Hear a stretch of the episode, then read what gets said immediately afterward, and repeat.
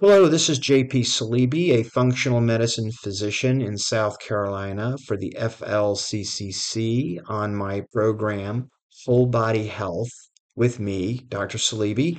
And today we'll be talking about vasculitis. So, vasculitis, some common types, and there are some very uncommon types of vasculitis, and some with some very bizarre name like Behçet's and Buerger's, and things like giant cell arteritis and Kawasaki's disease. So we're going to cover some of these. My presentation has some slides that tend to be a little text heavy, so we'll try to put these slides up for a period of time that will allow you to read some of the information on them. Again, this disclaimer that this is not intended for medical advice, so if you believe you have one of these conditions or know you have one, please consult your primary care doctor or specialist for proper diagnosis and treatment. So, the learning objectives for this talk is what is vasculitis? That's a pretty broad term, we'll define it. What are the, some of the common and uncommon types? And what does mainstream medicine have to offer as far as treatment? And what are some alternative treatments that we can provide our patients?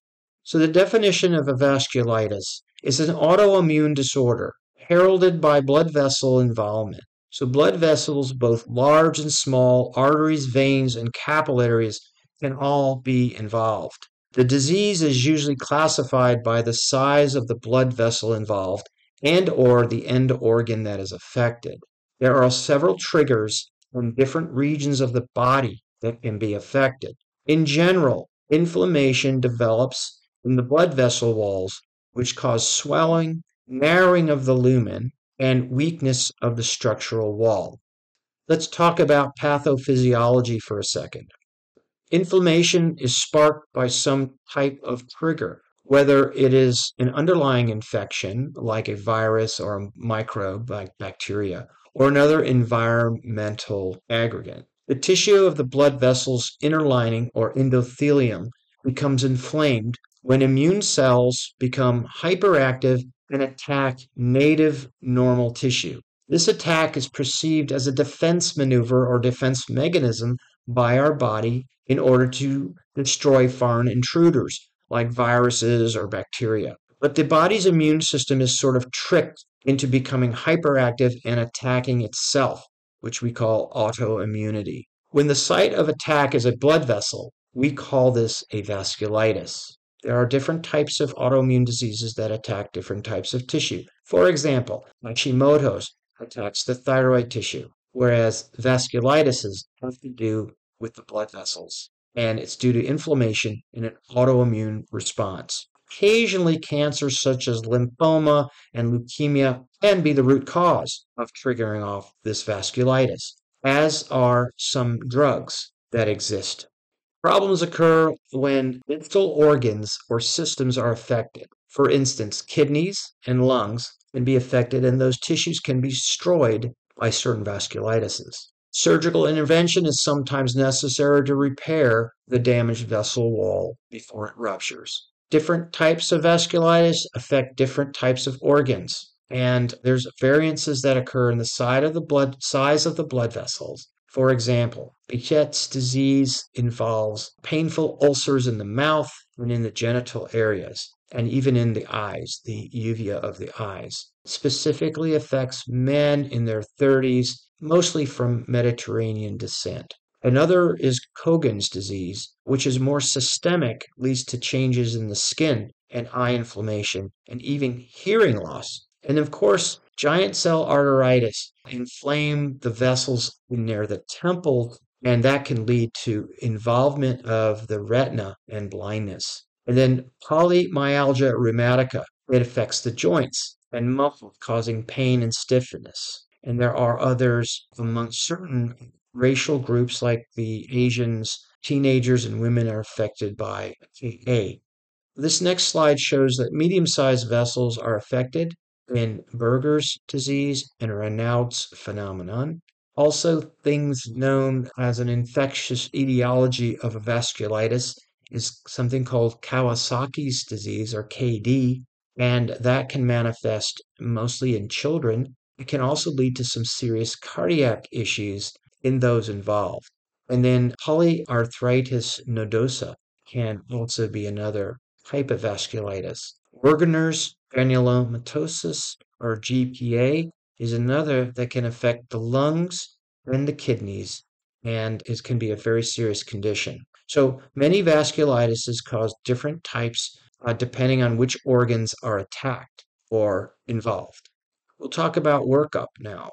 So making the diagnosis, typically tests used to make the diagnosis of vasculitis are a complete blood cell count or CBC to rule out anemias. And then other things like ANCA, uh, SED rates, and CRPs, which are inflammatory markers. As an inflammatory disease, inflammatory biomarkers are important tests to make the proper diagnosis of many different types of vasculitis. And then sometimes a doctor will perform a biopsy of the affected vessel or the organ to make the diagnosis.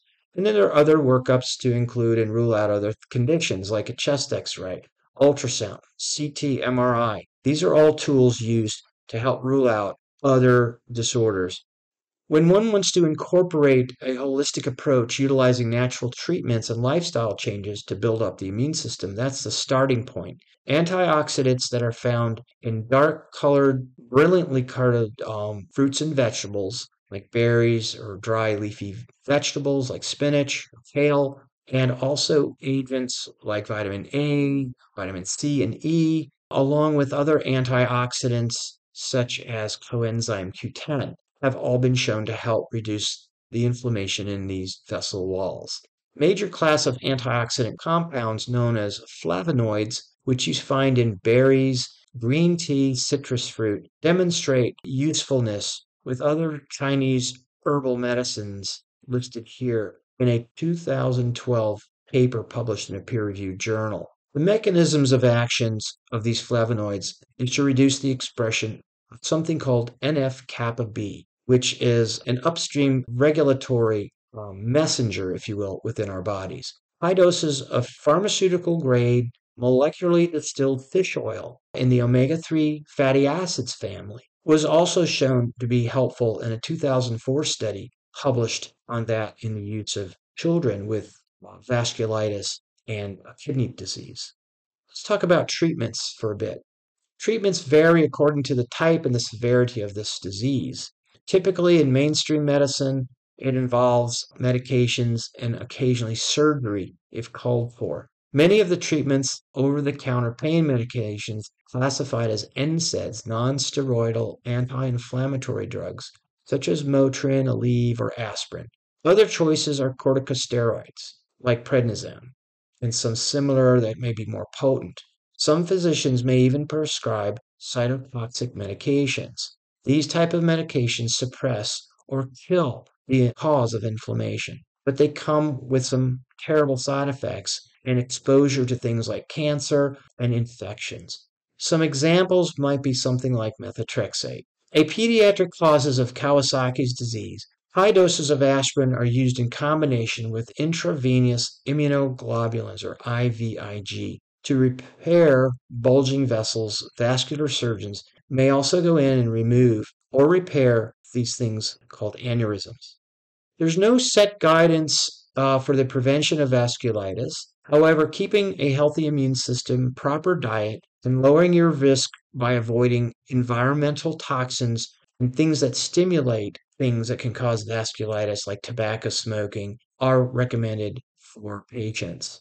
A wellness professional being observant of clients when they are ill appearing and may present with skin manifestations of vasculitis should be directed to do a full evaluation. Let's talk about some alternative therapies. So, natural therapies are anything that's anti inflammatory, prevention, eliminating cow's milk and cow dairy products, and substitute other calcium sources like broccoli would be effective in some people. Eating more fruits and vegetables, especially those that are grown organically. Eliminating polyunsaturated vegetable oils or seeds oils, margarine, synthetic, and vegetable shortening all are hydrogenated oils that aren't very good for you. Avoiding fried foods or too many fried foods. Using extra virgin olive oil as a substitute for your main consumption of fats is a good idea. You can also take omega 3 fatty acids in the form of krill or high grade pharmaceutical grade fish oil. Taking two to three grams of molecularly distilled fish oil supplement per day is, is helpful. And then anti inflammatory herbs such as ginger and turmeric in the form of curcumin. And Dr. Andrew Weil, a very well known natural medicine doctor, has written on his website and on his blog some other botanicals that can be used. Other things to consider are things like grape seed extract, uh, source of uh, potent antioxidants and OPCs, as they're called. And research has been done on them and how they can protect the blood vessels and the elasticity of your blood vessels. Apple cider vinegar is another one, and some herbal remedies such as garlic, echinacea, and golden seal have been helpful as well. There are limits to how often and for how long you should take some of these herbals, especially things like echinacea and golden seal. Echinacea, there are several different varieties, so make sure that you're selecting the proper one. So consult someone knowledgeable in herbal medicine to do this. The other things that I'm going to list here are things like low dose naltrexone or LDN. And there's a link here to a paper published and several papers published on the UK's LDN Research Trust website, which is a great resource and reference for anything related to low dose naltrexone. Rapamycin and amlexanox are other agents used in the treatment of vasculitis, especially when we want to avoid long term use of high dose prednisone or steroids. And I've listed some reference here on this last page.